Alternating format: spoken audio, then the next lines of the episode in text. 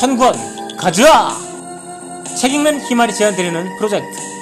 일주일에 두 권, 1년에 100권. 그렇게 10년 동안 천권을 목표로 오늘도 힘차게 출발합니다.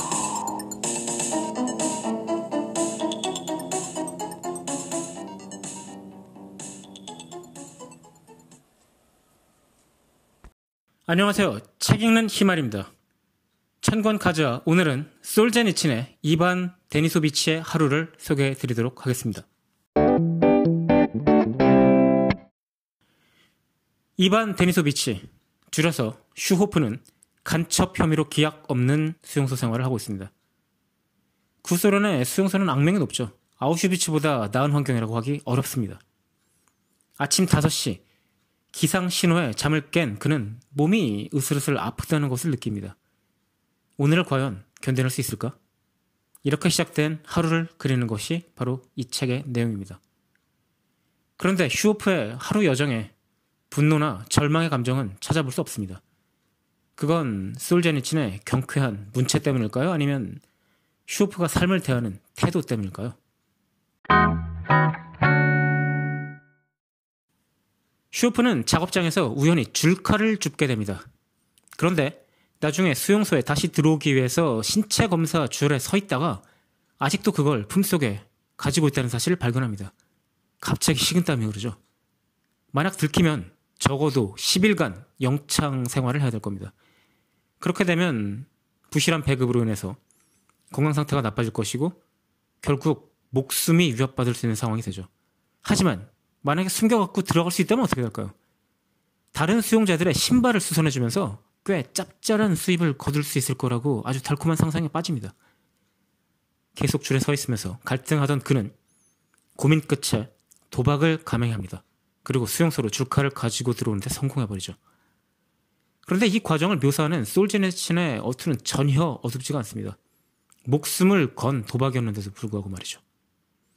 기상 시간에 뭉그적거린 벌로 실내 청소를 할 때도 몰타르가 얼어붙는 온도에서 벽돌을 쌓을 때도 부유한 수용자 체자리에게 소포줄을 양보할 때도 슈오프는 분노하지도 절망하지도 않습니다. 상황에 대한 그의 대응은 논리적으로 생존 게임을 풀어가는 생존 전문가의 모습, 그 모습입니다. 마찬가지의 생존 전문가지만 베어글을 쓰는 훌륭한 단백질 공급원을 삼킬 때 얼굴을 찡그리죠. 그런데 슈오프는 무표정입니다. 조금 전에 소포 줄을 양보하는 장면에 대해서 얘기 드렸는데요. 소포 수령자 명단이 나붙으면 그 기둥 근처에 줄이 쭉 서집니다. 그 근처에는 얼씬도 하지 않는 슈오프입니다. 왜냐하면 가족이 그런 걸 보내올 처지가 안 되거든요. 하지만 그냥 아무 논리적 배경도 없이 그런 기대를 해보는 게 인간 아니겠습니까? 갑자기 이런 기대를 하게 됩니다. 누군가 슈오프에게 달려와서 이렇게 말하는 겁니다. 슈오프, 자네 왜 소포 수령하러 가지 않나? 자네에게 소포가 왔단 말일세. 그러나 아무도 그런 사람은 없었죠. 가족에게 부담을 지우지 않기 위해 소포는 절대 보내지 말라고 아내에게 다짐까지 받아둔 슈오프입니다. 하지만 그도 사람이죠. 그러니까 망상에 빠질 수밖에 없습니다. 하지만 그건 망상일 뿐이죠. 그런 일은 절대 일어나지 않습니다. 다른 수용자들은 가끔 빵이나 소세지 같은 게 들어있는 소포를 받아서 배를 채우기도 하는데 말이죠. 블라덱 슈피겔의 아주 유명한 만화 G를 보면 작가의 아버지는 아우슈비츠에서 살아 돌아온 사람이죠. 그는 인색하고 무례하고 사람들이 친절하게 구는 건 자신에게 뭔가 금전적 보상을 바라기 때문이다 라고 생각하는 아주 삐뚤어진 사람인데요. 오랫동안 자신을 헌신적으로 간호해온 후처를 돈만 밝히는 속물이라고 욕하는 그런 사람입니다. 그런데 이 G라는 만화 아우슈비츠에서의 그의 삶이 파란만장하게 펼쳐진 다음에 작품 끝 무렵에 다시 만나는 그를 동정하지 않는 사람은 아마 없을 겁니다. 그가 처음 카포의 방에 갔을 때 그걸 묘사하는 장면은 아주 인상적이죠.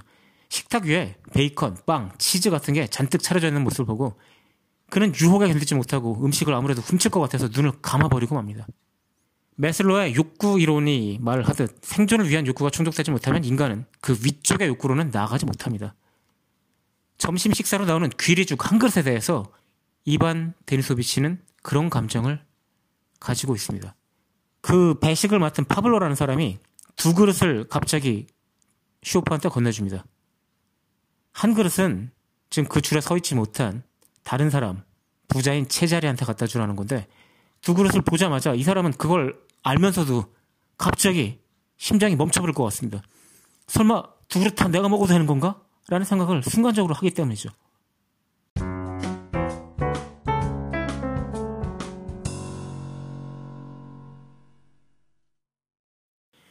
뇌는 먹을 것을 생각하는 일만으로 벅찹니다.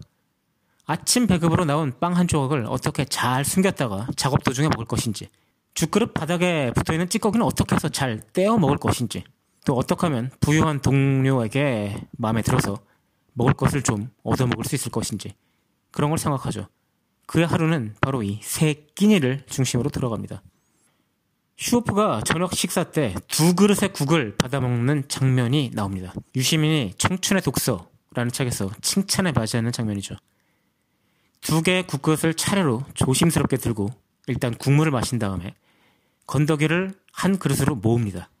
그리고 찬찬히 하나하나 뼈까지 씹어먹는 모습은 마치 장엄한 의식과도 같습니다. 그렇게 두 그릇을 먹고 난 쇼프는 배급으로 나은 빵을 남겨둡니다.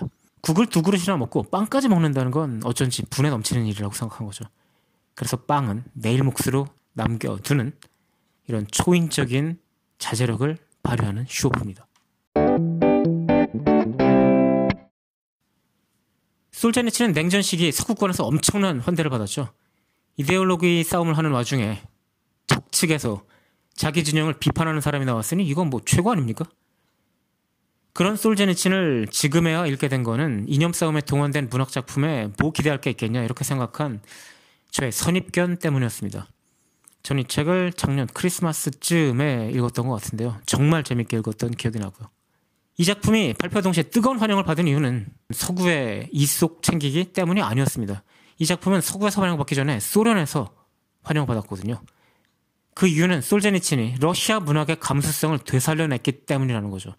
그게 바로 유시민이 청춘의 독서에서 이 책을 칭찬해 맞이하는 이유이기도 합니다.